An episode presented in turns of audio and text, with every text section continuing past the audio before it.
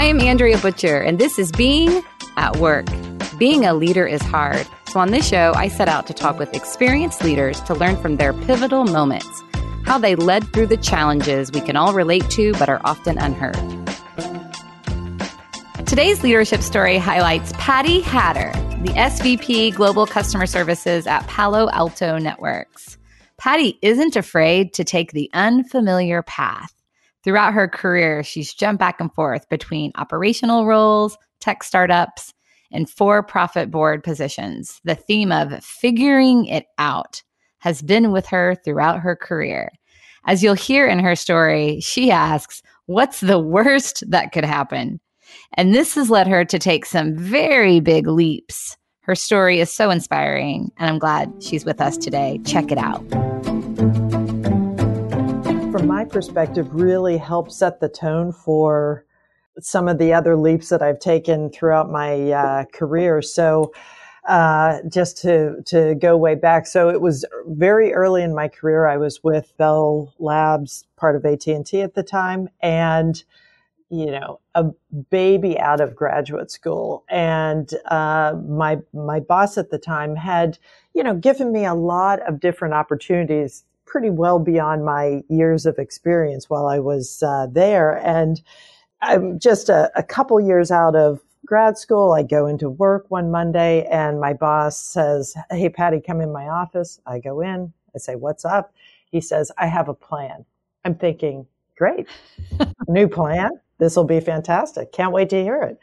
And he says, Here's my plan. So we had been having success in driving bigger solutions working with the AT&T sales teams in the US and he says to me, "Hey, I want to take the success that we're seeing with what you're doing with the sales teams and driving these bigger, stickier solutions using very specialized Bell Labs skill sets. We need to start doing that in other theaters. So here's my plan. You go to Europe, build that business, and then you come back. This is my plan. So I'm thinking, well, okay, two seconds to think about this. I had the sum total of my European experience had been four va- four days in Munich on vacation, and that was it. that was this the total time I had been in in uh, Europe to that point, and I thought, okay, we figured it out in the U.S. I'm sure we can figure it out there, even though I don't have any background in the markets, don't know how I'd find the sales teams to get in touch with the customers, but he has faith I can do it. I'm sure I could figure it out. And what's the worst that would happen is I'd get a great experience in what it's like to do business in Europe. So this may be successful, maybe not, but I'll gain a lot of experience. So what is the worst that can happen? Let's, I'll raise my hand to this. And it ended up, from my perspective, being such a transformational growth opportunity because it wasn't just going there with with just a plan on paper. It's like find the paper, find the pencil, start writing down the plan. How do I find these customers? What might they be interested in? How do I find the resources to deliver what they're interested in? And it was just taking it step by step. And we ended up building after three years. We were able to develop so much business that was going well. We had three, what ended up being Bell Labs offices in Europe in the hubs where, where our business was, uh, was uh, most strong. And then I, I, was very much expecting to be coming back at that point and got convinced to sign on for another uh, three years uh, because AT&T was putting even more resources behind what we had done. And the view was, well, you, how do you can't leave now. We're, we're here to help. We'll be, we're, we're behind you now. Stay and, and help uh, lift this even more. So, it was just such a such a great experience on multiple levels. A, you learn a lot from the from the roles that are the biggest challenge that you have. You learn a little bit of everything. So that was really a pivotal role for me to always put the customers first, no matter what market, what region, what geo, what country. if you listen hard to what the customers are saying, you can figure out solutions, products, services that'll be applicable and, and useful and, and support your customers and, and be good for them and good for you in, in uh, growing a business. And then it was a big dose of resourcefulness on how do I lay my hands on the resources that I need to fulfill what I'm hearing from the uh, customers and just making it work. It was just such a fantastic experience to have so early in my career and also get a perspective of businesses different outside the US. And I'm a, a firm believer of the 80 20 rule. That 20% difference is very important, but there really is a, a majority of, of commonality in needs when you're talking about from an enterprise customer perspective. But that 20% is critical. That makes it or breaks it. So you consider this your first big leap how long did it take you to get to what's the worst that could happen? Like, was that pretty immediate for you? Did you process it for a while? I think I had agreed to it while I was still in the office, my boss's office, when he originally asked me. We worked out the details over uh, over time of, hey, what country might I fly to to begin with? But it was everything was just figure it out where where would you want to land to begin with? Where were the biggest centers of gravity that we had in my company at the time, which was AT&T? What would be the markets that would be most predisposed to this? It was figure it out. So ended up setting up shop in the Netherlands to begin with. And like I said, offices in, in two other countries based on how the uh, business was coming in. But it was a, very much an exercise in no need to get upset on all the things you don't know. Just start knocking it down one by one. Where am I flying to? Well, let's think about what are the options and what would make most sense. And, you know, pick some place. If that doesn't work, then move. How do I get to the, how do I find the sales teams to get to the customers? Okay. You know, co-locate with the bigger offices that have those sales teams and just start using the examples that we were had been building in the US to get the conversations and find a way to get out to the customers.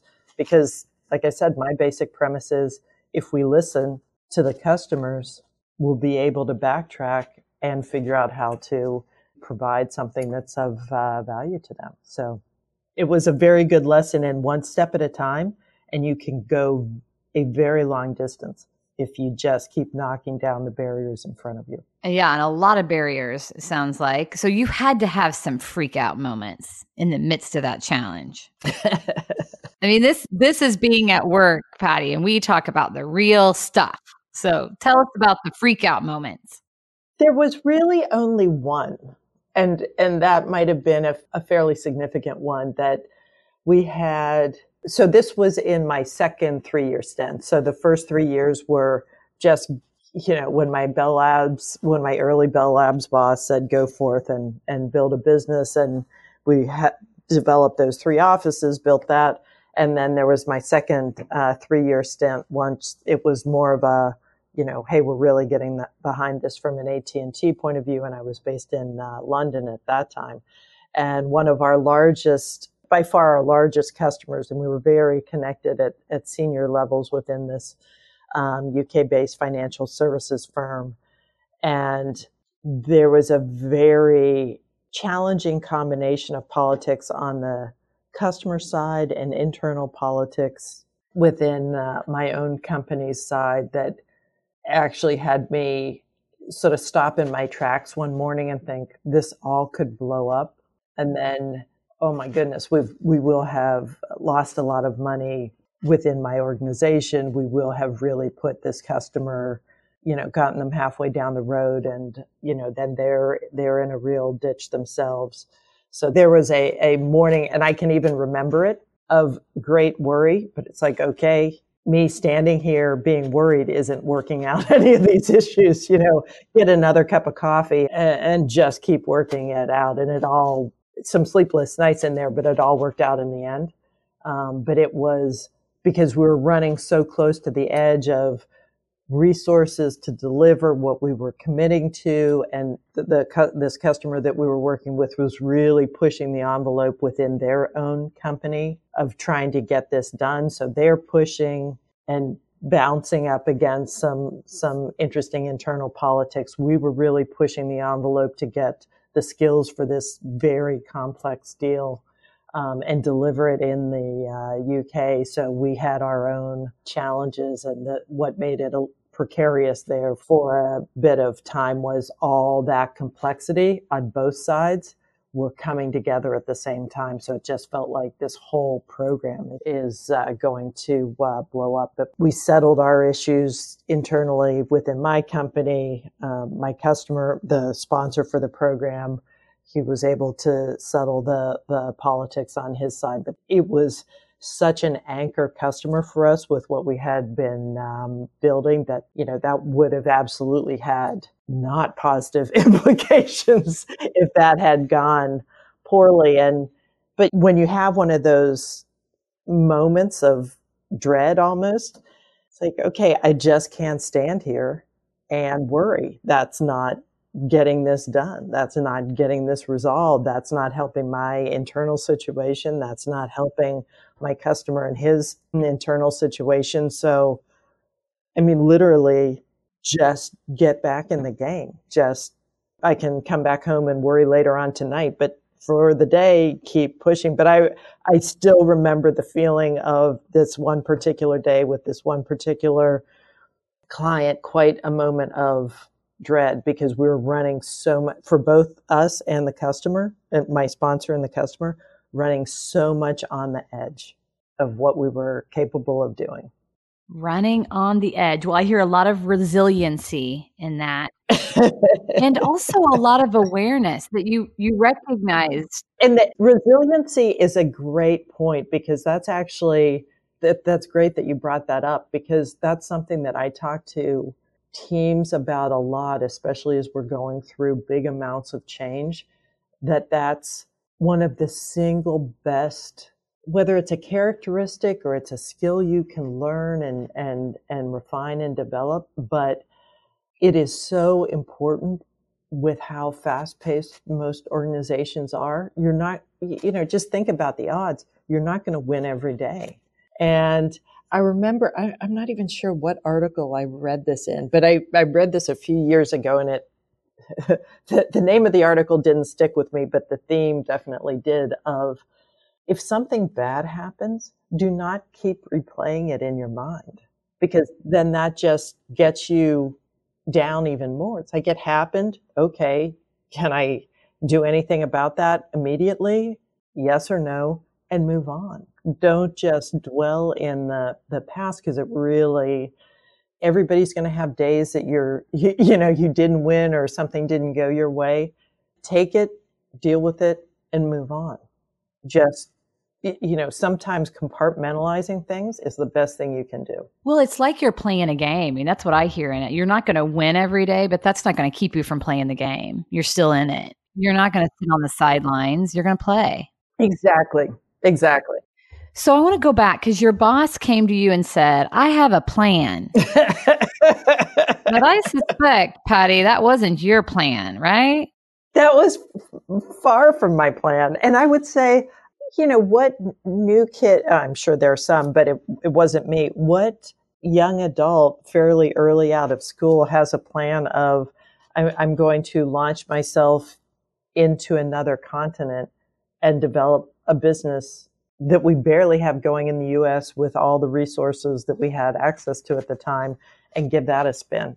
you know, I had I had no plan like that. So I'm a big advocate of taking opportunities that present themselves. You know, I, I know there's some people that are very planful in their uh, in their careers and have planned step by step. For for me, I'm and maybe it's just me, but I find that very difficult, but I do try to keep my eyes open for what are opportunities that are really A, very interesting, B, that gives me a different experience than what I've had before and something that I'll, I'll learn from.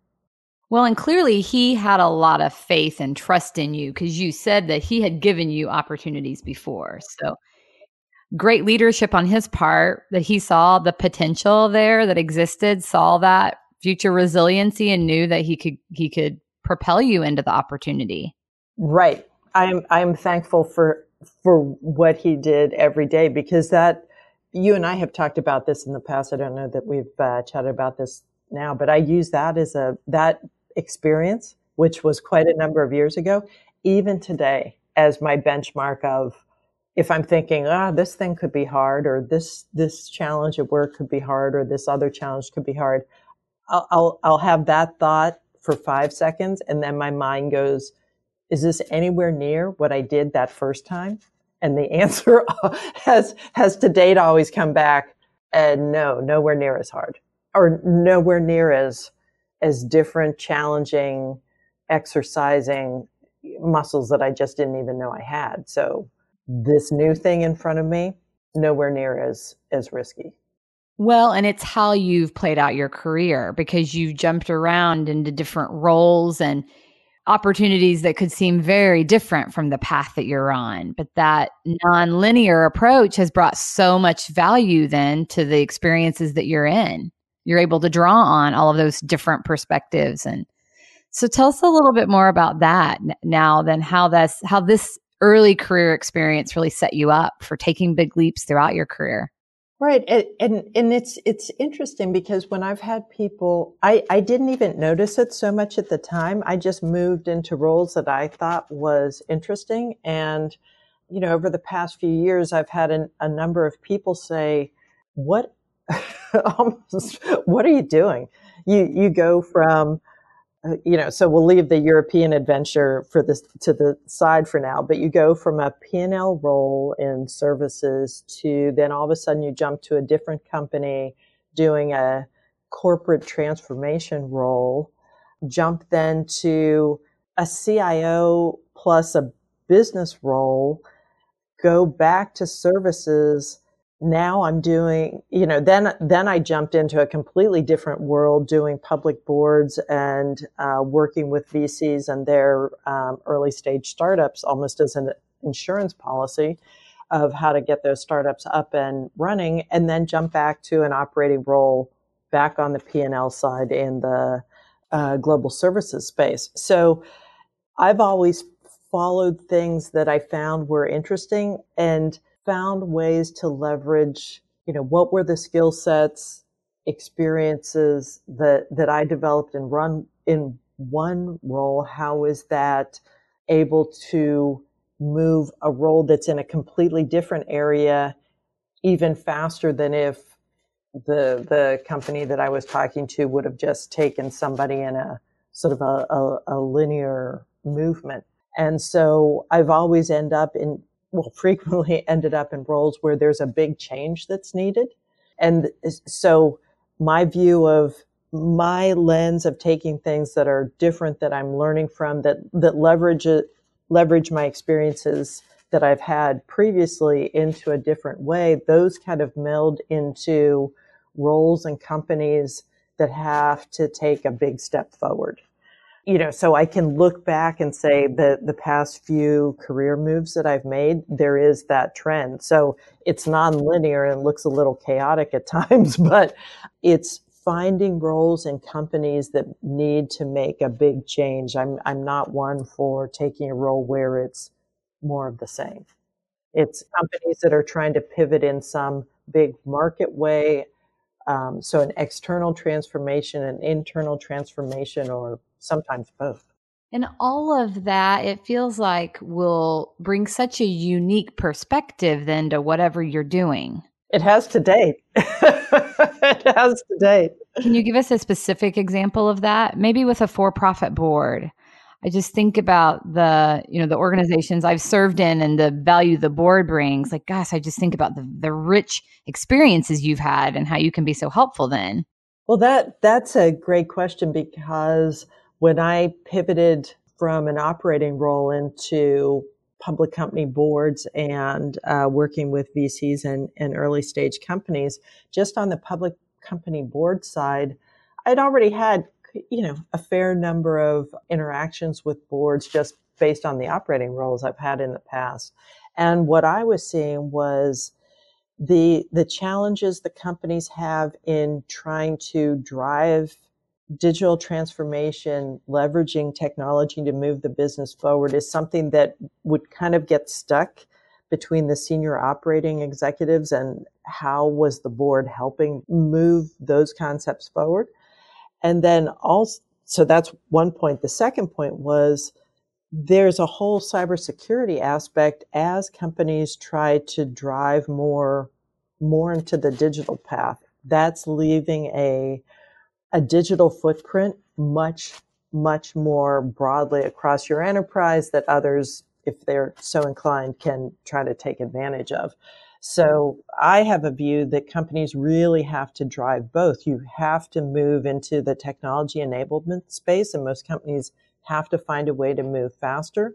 But as you're doing that, you can't open up your vulnerability footprint even more broadly because you have to think of both. You have to be able to walk and chew gum at the same time. Just walking or just chewing gum alone isn't enough anymore. And, you know, I think that's something from a speed, agility, risk management perspective that public company boards in most industries really have to spend more time to get a handle on. And when you look at the the the skill sets and the experiences that most board members bring to the table. They're they're brilliant people with incredible careers, but most haven't been centered around those questions of technology enablement, speed of movement, and then how do you marry that with the growing cyber threats? And so I've I found that a very interesting set of, of issues to rotate around. And as I was finding that interesting and wanted to take a, a step into a couple of uh, public company boards, it just so happened that that was when a number of companies are are pushing more into that path. So I was very fortunate to pretty quickly, uh, once I started to look in that direction, pretty quickly join my first public company board, and it was specifically around getting that digital transformation and cybersecurity experience onto the board level to help connect the dots in those conversations because you could have the operating executives bringing really interesting, important, and the right issues, questions, discussions to the table at the board. But if there's nobody at the board level that can catch that and have those dialogues, the, the, the conversation just kind of falls on the floor.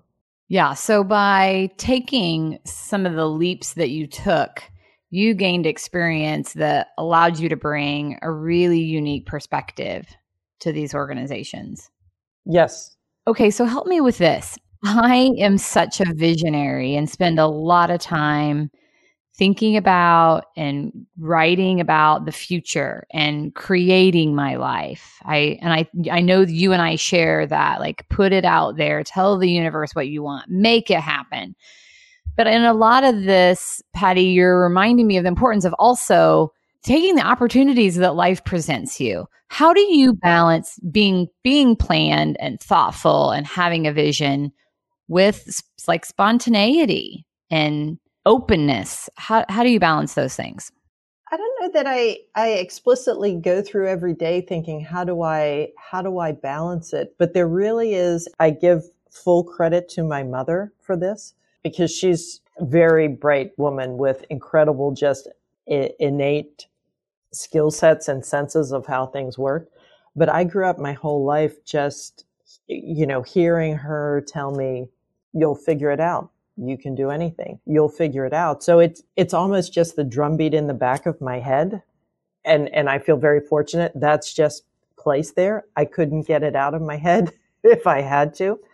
But I think that just you know calmly working through any challenge you'll get to some resolution might not be the perfect one but you'll figure something out you'll just keep going and i think that's so important for for people to just give themselves the room to either fail or succeed or something in the middle but no matter what you'll go home your family loves you your your pet's still there what is the worst that can happen from this? It will be okay and you will learn and you will keep moving forward.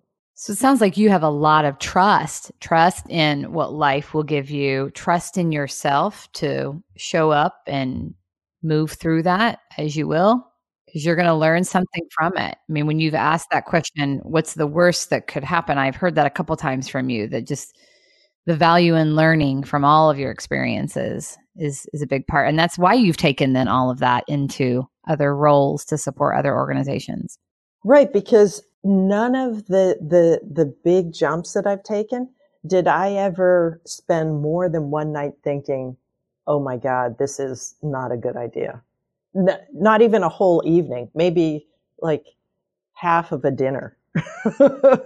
Thinking this might be a step too far. I, I really consciously try not to get pulled down into thinking negatively and just the we'll move through it. We'll get to the other side. Might not be graceful might not be perfect but we'll just every day one step in front of the other. And you know it's soon soon enough we'll be to the other end of this. And yeah I, I mean even as i'm saying this out loud i'm thinking wow, I sound like the most Zen person, but I, I, think it's somewhere between just very hardworking because I will always put the the time, energy, effort, anything to to to move through what I need to uh, move through. A faith that you know I can figure it out. I know networks of people that I can reach out to to get ideas, which I do all the time, and just keep moving. The worst you can do is sort of stand still in fear, kind of to that that one day in London when it, that was most worried I've ever been in a work environment because it felt like things were, you know, could potentially collapse in from uh, both sides. And okay, I'll give myself five minutes to worry and then get back to work. Well, thank you to your mother for instilling that.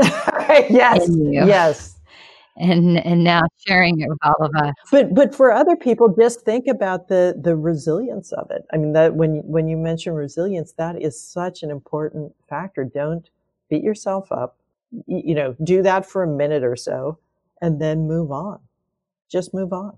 Yeah, I think I think a lot of people get hooked by the stuff. You do not get hooked by the stuff. Like you're not someone to dwell or spend a lot of time in worry. It sounds like you recognize that and then are pretty quick to move on. That's a that's a gift. But I consciously think about it. You know, let it and I've I've gotten better at that over time, but I do consciously think about okay, I give myself 5 minutes. And I tell this to my son all the time if he's, you know, really upset about something. like clock's ticking, five minutes, yell and scream, whatever you need, get it out of your system, and then we're done. and we're on to the the next thing that we need to uh, next thing that we need to do. So I'm trying to install at least a fraction of into my son of what uh, the good advice that my mom gave me of just get on with it. Why are you upset? Just get on with it.